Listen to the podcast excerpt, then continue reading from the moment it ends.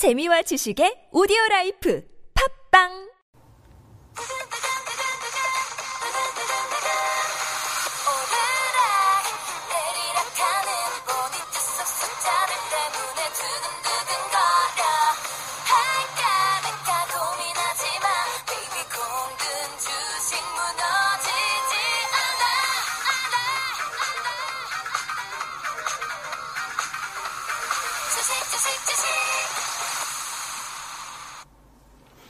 안녕하십니까. 성실대형 차영주입니다. 공돈주식 번외편 객지양 이야기 50-1회 시작하도록 하겠습니다.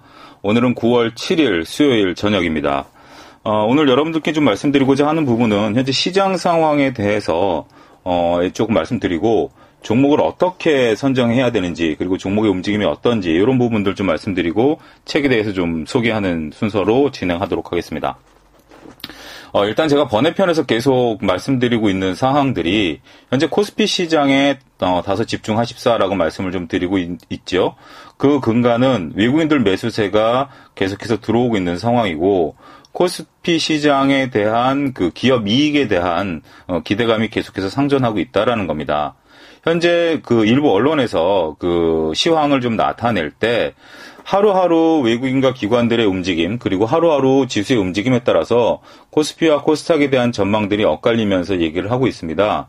하지만 여러분들이 주봉 차트를 놓고 본다라면 일관성 있게 현재 지수는 움직이고 있다라는 것을 충분히 아실 수 있을 것 같습니다.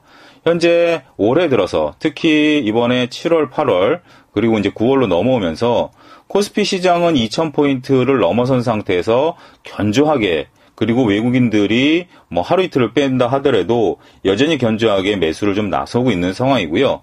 기관은 현재 뭐 특별하게 어느 정도 어떻게 움직인다라고 말씀드리기는 어렵습니다. 하지만 코스닥 시장 같은 경우는 여전히 현재 지금 700선이 깨진 이후에 650까지도 그 화요일 날 밀렸었죠. 그래서 조정을 받고 있는 상황입니다. 현재 차트를 본다라면 코스닥 같은 경우는 역별 상태에 놓여 있죠. 이러한 상황에서 본다라면 하루하루 일희일비할 수는 있지만 전체적인 기조는 여전히 어, 코스피 시장으로 어, 좀 보셔야 된다라는 점을 말씀드리고 싶습니다.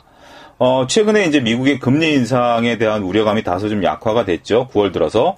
그러면서 이제 위험 자산에 대한 어, 선호도가 다소 늘어 있는 상황이고, 지난번 제가 49-1에 녹음을 할 때, 신흥국뿐만이 아니라 선진국으로도 펀드 자금이 유입되고 있다라고 말씀을 좀 드렸습니다. 어, 이는 위험 자산에 대한 선호도가 좀 높아졌기 때문에 신흥국 증시도 계속해서 상승세를 나타낼 가능성이 있고, 어, 일단 지금 아, 선진국 증시가 계속해서 좀 나타낼 수가 있고 일단 신흥국 같은 경우는 꾸준하게 유입이 되고 있어요. 대략 주간 단위로 5억에서 6억 불 정도 유입이 되고 있기 때문에 이러한 부분들은 국내 시장에서의 외국인들의 추가적인 유입을 좀 기대할 수 있다라는 부분들로 이해할 수 있겠습니다. 어, 그러한 변들을 다시 한번 말씀드리면 3분기, 현재 지금 2분기에 대한 기업 실적이 끝났죠. 그런 상태에서 특별히 현재 더 이상의 모멘텀을 어, 지수상에서 찾기는 좀 어렵습니다. 특히 코스닥 같은 경우 더욱더 그렇고요.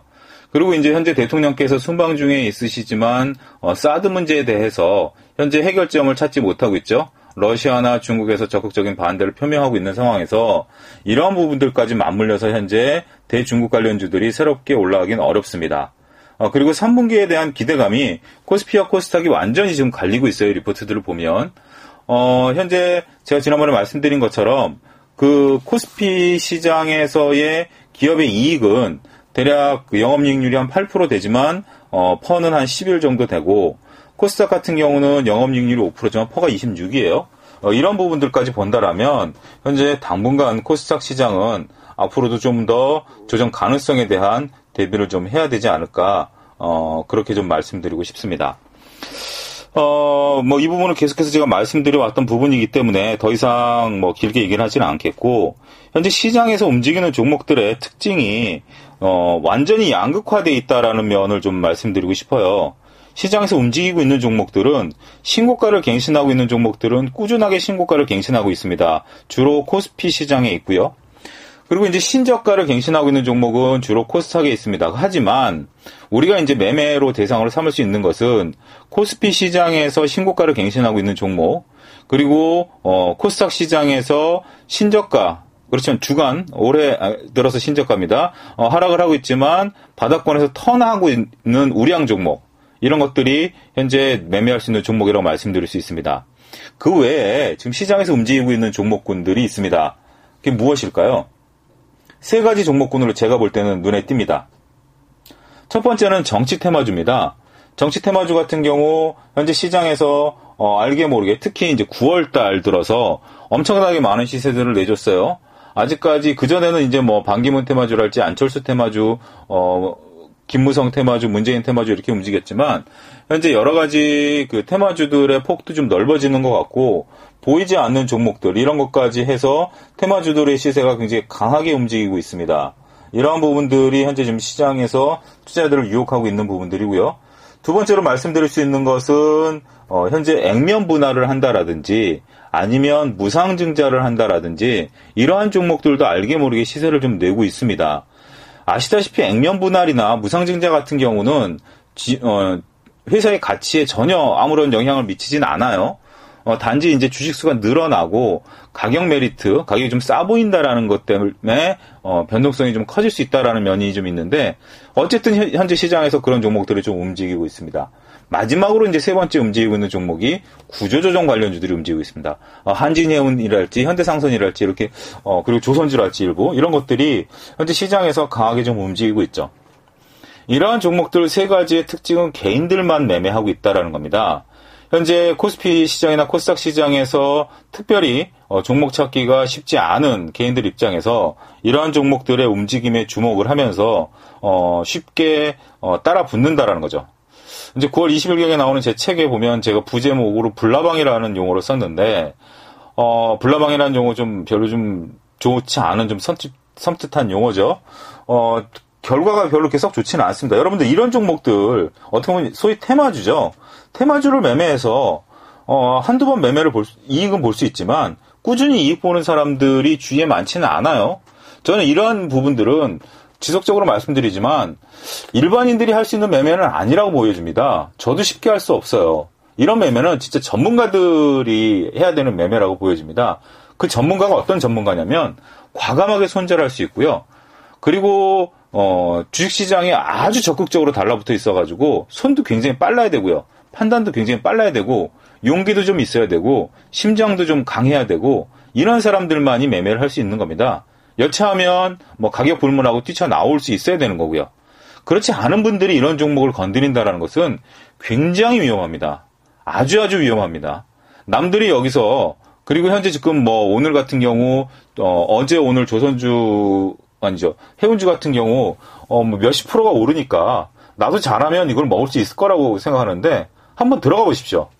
장중에 그 5% 10% 오르는데 그거 계속 보고 있으면 진짜 심장이 떨립니다. 결과를 갖고 얘기하고 남들은 그걸 갖고 먹었다라고 넌 왜그 종목 못하냐고 쉽게 얘기할 수 있습니다. 하지만 여러분들이 그 속에 들어가서 그 변동성을 견뎌낸다라는 것은 결코 쉬운 일이 아닙니다. 따라서 그런 종목들은 차라리 안 보시는 게 낫다. 내가 할 거면 보고 하지 않을 거면 주식시장에 2천여 개의 종목이 있습니다. 너무 이렇게 그런 종목들에 얽매여서 하시는 것은 조금 다소 위험하다라는 점을 아주 아주 강조해서 말씀드리고 이것은 진짜 그 day trading 하시는 분들 있죠. 그 진짜 전문적으로 하시는 분들 그런 분들의 영역이지 일반인 분들이 하시는 영역은 아니다. 제 방송을 들으시는 분들 중에 전문 투자자분들이 있다라면 어 그런 분들은 하셔도 됩니다. 충분히 하셔도 되는 거지만 그렇지 않은 분들이 너는 왜 아, 나는 왜 거기서 수익을 못 낼까라고 고민하신다라면 전혀 고민하실 필요 없다. 어, 나랑은 안 맞는 종목이다. 이렇게 생각하시면 어, 마음이 좀 더 다소 위안이 되지 않을까 해서 말씀을 좀 드리고요.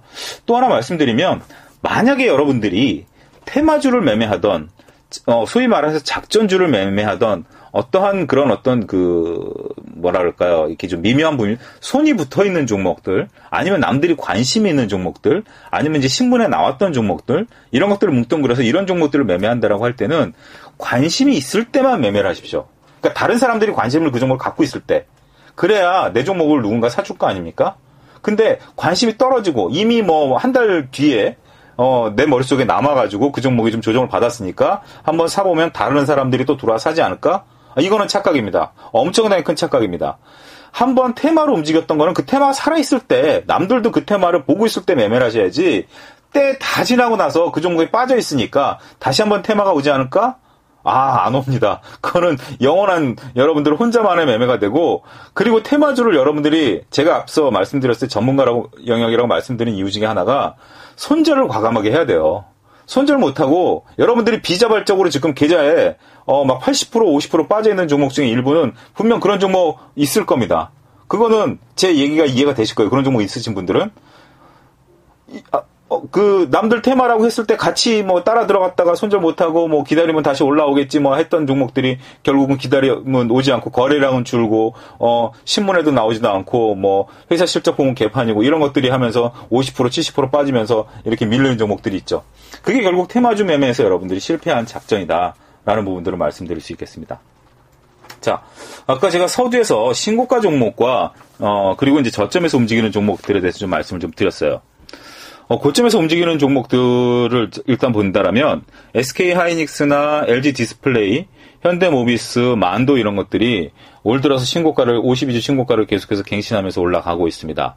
어, 이런 것들은 올해 초서부터 종목들이 얘기가 나왔었던 종목들이죠. SK 하이닉스는 3D 랜드 분야에서의 어, 선두 주자고요.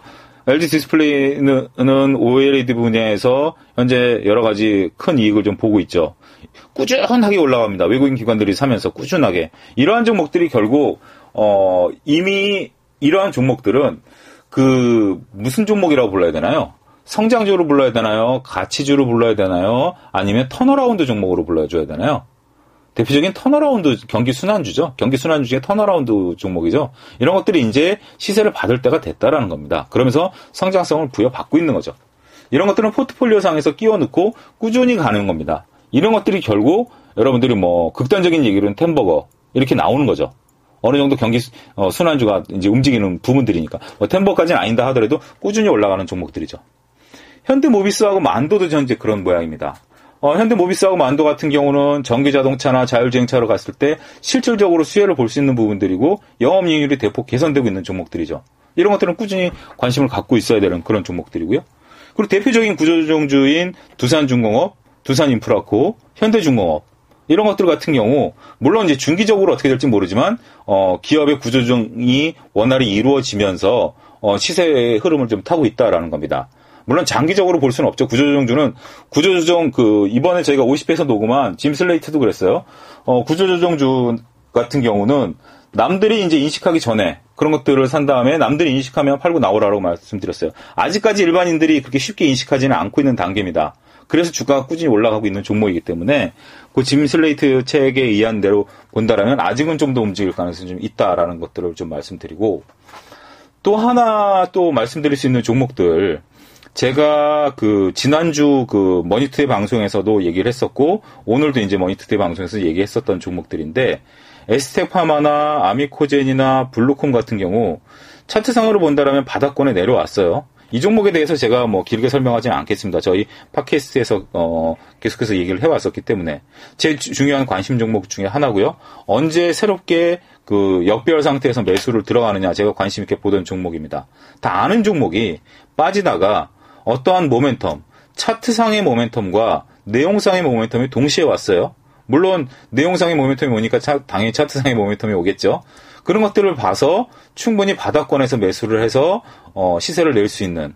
그러니까 만약 내용을 정확히 모르셨다 하더라도 어, 내용을 알고 있는 분들이 차트를 만들어냈기 때문에 그 차트에 의해서 충분히 반등 구간에서 매매를 할 수 있는 부분. 그러니까 현재 일부 투자자들이 그래요. 무슨 종목 사야 돼? 무슨 종목 사야 돼? 무슨 종목을 어, 지금 매매를 해야 돼? 라고 얘기를 해요.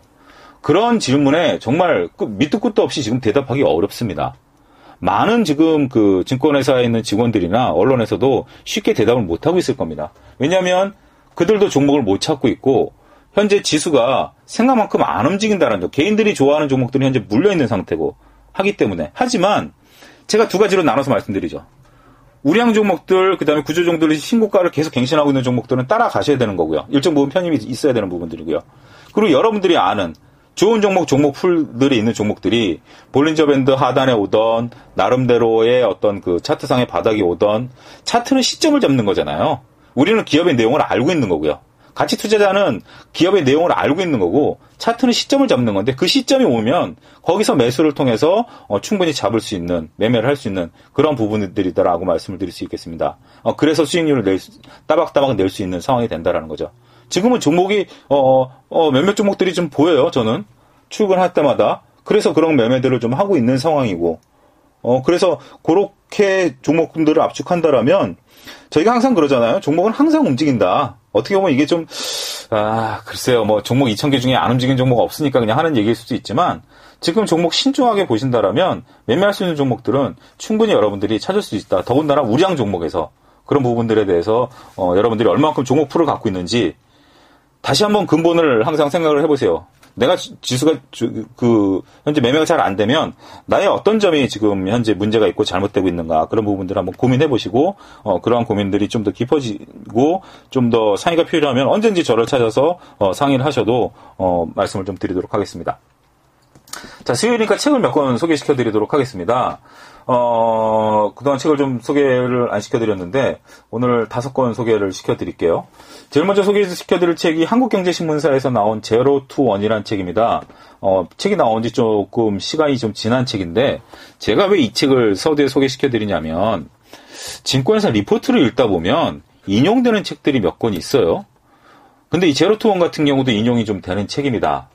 어, 몇 권 있는데 제가 출판사에 협조, 협조를 구했는데, 어, 출판사에서 필요 없다고 얘기하시는 데도 좀 있고 그랬는데, 어, 글쎄요, 뭐 그런 거는 뭐 그 출판사 입장이니까 제가 소개를 하기가 좀 애매해서 그건 아니지만, Zero to One 같은 경우는, 어, 한국경제신문에서 나왔는데, 이게, 그러니까 리포트를 읽다 보면 이 책이 인용된다는 걸 여러분도 많이 느끼실 겁니다. 이게 결국은 새로운 신생 기업이 나올 때, 0에서 1을 만드는 기업을 찾아야 된다라는 거죠. 그리고 그 기업이 독점이 돼야 된다는 거죠. 우리가 경제적 해자라는 용어를 많이 쓰죠. 경제적 해자라는 책도 얘기를 했었고요. 따라서 그러한 경제적 해자를 만들어낼 수 있는 그 신생 기업들을 어. 그 스타트업 기업에서 찾아야 되고 그리고 기업의 목표는 거기에 두어야 된다라는 면에 있어서 이 책이 어, 상당히 좀 좋게 나왔고 따라서 많은 애널리스트들이 이 책을 인용을 해서 리포트를 좀 쓰고 있습니다. 그래서 이 책을 한번 보시는 것도 좋다. 이렇게 말씀을 좀 드리겠고요. 어, 두 번째 소개시켜드릴 책은 부키 출판사에서 나온 파생금융 사용 설명서라는 책입니다. 현재 지금 시장에 다양한 그 파생 그 상품들이 있어요. 선물 옵션이랄지 그조화 금융이랄지 저도 이제 뭐 전단체도 올리고 뭐 PF도 올리고 어, 다 합니다만 그런 부분에 대해서 어, 저자가 국내 저자가 지은 책인데 이분 같은 경우 어, 이런 부분에 대한 공부를 해서 하고 대학에서 강의도 하고 실무도 하셨던 분입니다. 그래서 역사서부터 시작해서 우리나라 국내 그러니까 해외 시장이 아니라 국내 시장의 파생 금융에 대한 전반적인 이해를 아주 쉽게 어, 적어 놓으셨어요. 그래서 여러분들이 전반적으로 어, 뭐 외도덕이라는 것도 있고 하죠. 결국은 어, 파생과 어, 현물 시장을 어, 나눠서 생각할 수가 쉽지 않은 상황에서 이러한 만약에 파생에 대해서 뭐 굳이 여러분들이 그 파생 매매를 안 한다 하더라도 그런 부분들을 알고 계신다라면 현물을 매매하는데도 오히려 좀 많이 도움이 되실 거다라고 해서 이 책을 한번 읽어보시는 것도 또 도움이 되실 거다라고 말씀을 좀 드리고 싶고요. 그 다음에 세 번째로 소개시켜드릴 책은 그 행성비 출판사에서 나온 어, 이건 매년 나오는 시리즈입니다. 2016 미리 보는 세계 코트라 리포트입니다. 코트라라고 그 무역 그 기관이죠. 전 세계에 나가 있는데 매년 이 코트라에 나가 있는 주재원들이 그 나라의 그 현상에 대해서 씁니다. 어, 그리고 이거는 이제 우리나라가 어떻게 그 해외에 진출할 수 있을 것인가에 대한 부분들을 중점적으로 쓰는 거죠. 수출을 도와주는 역할을 하기 때문에. 그래서 이 책 같은 경우 우리가 지금 막연히 생각하는 글로벌 시장, 어, 뭐 선진국뿐만이 아니라 여기는 어, 중진국, 그다음에 뭐 각 모든 대륙에 대해 다 나가 있는 그 코트라에 있는 직원들이 쓴 리포트입니다. 어, 그래서 어, 글로벌 시각을 좀 갖고 갖게 되는 그리고 우리나라 기업들이 어떻게 해외 시장에 진출할 수 있는가라는 부분들에 대해서 어, 좀 볼 수 있는, 어, 좀 가볍게 볼 수 있는 책이에요. 여러, 그러니까 작은 단락으로 이루어져 있기 때문에 그렇게 본다면 좀 더 시야가 좀 커질 수 있다라는 측면에서 이 책을 소개시켜 드리고요. 어, 그 다음에 네 번째로 소개시켜 드릴 책은 그 어문학사에서 나온 에너지 대전환이라는 책입니다. 레스터 브라운이라는 사람이 지은 거고요. 이게 결국 화석 연료가 붕괴되고 신재생 에너지가 나온다. 신에너지 시대가 도래한다라는 부분에 대해서 아주 아주 깔끔하게 정리가 잘 돼 있습니다. 지금 이거 같은 경우는 이제 어, 석유나 석탄, 원자력 이런 것들이 쇠퇴할 거고요. 결국 태양광과 풍력, 어, 지열, 수열, 수력 이런 것들이 된다라는 거죠. 지금 현재 미국 대선 입장에서 어, 힐러리 클린턴이 앞서고 있죠. 히- 힐러리 클린턴 같은 경우 그 제가 지난번에도 말씀드렸다시피 신재생 에너지에 대한 그러한 기대를 좀 많이 하고 있어요. 현재 풍력 관련주들이 요 며칠 좀 조정을 받았습니다만 그동안 좀 꾸준히 올라왔던 게 그러한 영향도 좀 있죠. 앞으로 신재생 에너지에 대한 어, 그러한 시각들을 아주 깔끔하게 정리가 잘 된 책이기 때문에 이 책을 통해서 어, 그러한 부분들을 이해하는 것도 상당히 좀 도움이 되실 것이다라고 말씀을 좀 드리고요. 마지막으로 소개시켜드릴 것은 열린 책들에서 나온 미래는 누구의 것인가라는 책입니다. 이 책 같은 경우 어, 저희가 이제 메인에서 좀 다루려다가 조금 시간상 못 다뤘던 책인데 어, 조금 그 미래는 누구의 것인가 좀 쉽지 않은 질문이에요. 이 책을 지은 저자는 어떤 분이냐면 저희가 지난번에 이제 그 가상현실을 다뤘죠. 가상현실에 대한 부분들을 그 처음으로 시작하셨던 분입니다. 어, 나이가 좀 있으신 분인데 앞으로 미래는 누구의 것인가라는 그런 질문에 쉽게 여러분들은 뭐 로봇 인공지능이나 로봇 시대가 올 것이다라는 거, 그 다음에 뭐 구글이나 페이스북 이런 것들이 미래 시대를 지배할 것이다라고 흔히 생각할 수 있죠. 그렇게 되면 우리 인간의 역할은 어떻게 되죠? 사라지게 되는 거죠. 우리 일자리가 사라지게 되고 그런 부분들이 상당히 좀 우려스럽고 그런 부분에 대해서 어 우려 그 현상을 쓴 책들도 많고 저도 이렇게 소개를 시켜드렸습니다. 그렇지만 1세대의 그런 가상 현실에 대해서 어, 공부를 하고 연구를 하신 분이 결국은 이 미래 시대에도 인간의 역할은 결코 없어지지 않는다. 결국 근본은 인간이고 인간을 통해서 어떤 그 인터넷이나 어, 인공지능이나 이런 것들이 이루어지고 서로 상호작용을 통해서 인간의 역할도 분명히 생겨난다. 라는 부분들에 대해서 좀 쓴 책입니다.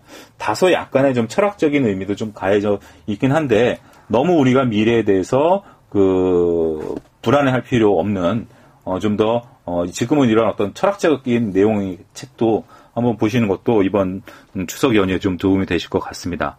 그래서 그런 부분들 해서 어, 책들 소개를 좀 마치도록 하겠습니다.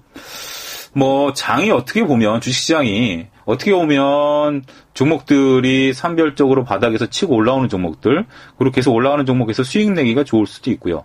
한편으로는 여러분들이 지금 뭐 일부 어, 갖고 있는 종목들이 낙폭이 크기 때문에 이도 저도 지금 움직이기 쉽지 않은 또 상황인 것도 현실인 것도 맞습니다. 어, 저희 주식 증권 지금 객장도 다소 좀 조용한 움직임을 좀 보이고 있어요. 어, 많은 분들이 쉽게 움직이지 못하고 있는 상황이고요. 그리고 이제 곧바로 또 추석 연휴가 또 시작이 되기 때문에 어, 소위 말해서 지금 내가 나름대로의 주식시장의 기준을 갖지 못한다라면 주식시장이 상당히 지금 적응하기 어렵고 무기력하게 보실 수밖에 없을 것 같아요. 그렇지만 제가 말씀드리는 일관적인 그 부분, 현재 외국인들은 당분간 계속해서 꾸준히 살 거고요. 그렇다면 그 외국인들이 무엇을 살 것이며 그들이 사는 종목, 그리고 더군다나 거기에 기관까지 사는 종목, 그런 종목들이 현재 움직이고 있다. 그 종목을 내가 인정하던 못하던 그러한 종목이 움직였다는 걸 인지를 하셔야 되고요. 그리고 여러분들이 꼭 종목 풀을 만들어 놓고 그 속에서 시점을 잡아서 매매하는 것도 그러니까 굳이 꼭 매매를 해야 된다는 얘기는 아닙니다. 하지만 매매를 하고 싶으시다라면 그런 시점을 잡아서 매매를 하는 것도 나쁜 전략은 아니다라는 점을 어, 좀 말씀을 좀 드리고 싶었어요. 자, 어, 이제 그 이번 주말에 어, 또다시 녹음을 하고요. 어, 저희 공동주식 51회는 추석 연휴가 끝나, 끝나고 바로 주초에 녹음이 들어갈 겁니다. 그래서 바로 업로드가 될 거니까, 어, 51회는 그때 이제 녹음을 하도록 하고, 그 사이에 제가 한 두어 번 정도 더 녹음을 해서 시장 상황이랄지, 그리고 이 번외편도 현재 지금 시황 중심으로만 이루어지고 있는데, 어, 시황 중심에서 좀 더 깊게 들어가는 부분들도 현재 지금 계획을 잡고 있습니다. 그걸 이제 추석 연휴부터 시작을 할 거고요. 그러니까, 어, 시황을 오히려 주중에 하고요. 그 다음에 좀 깊게 들어가는 부분들을 주말에 좀 들으실 수 있도록 어, 계획을 잡고 있기 때문에 새로운 좀 더 좋은 모습으로 어, 찾아뵙도록 그렇게 하겠습니다. 자, 50-1회 여기서 마치겠습니다. 감사합니다.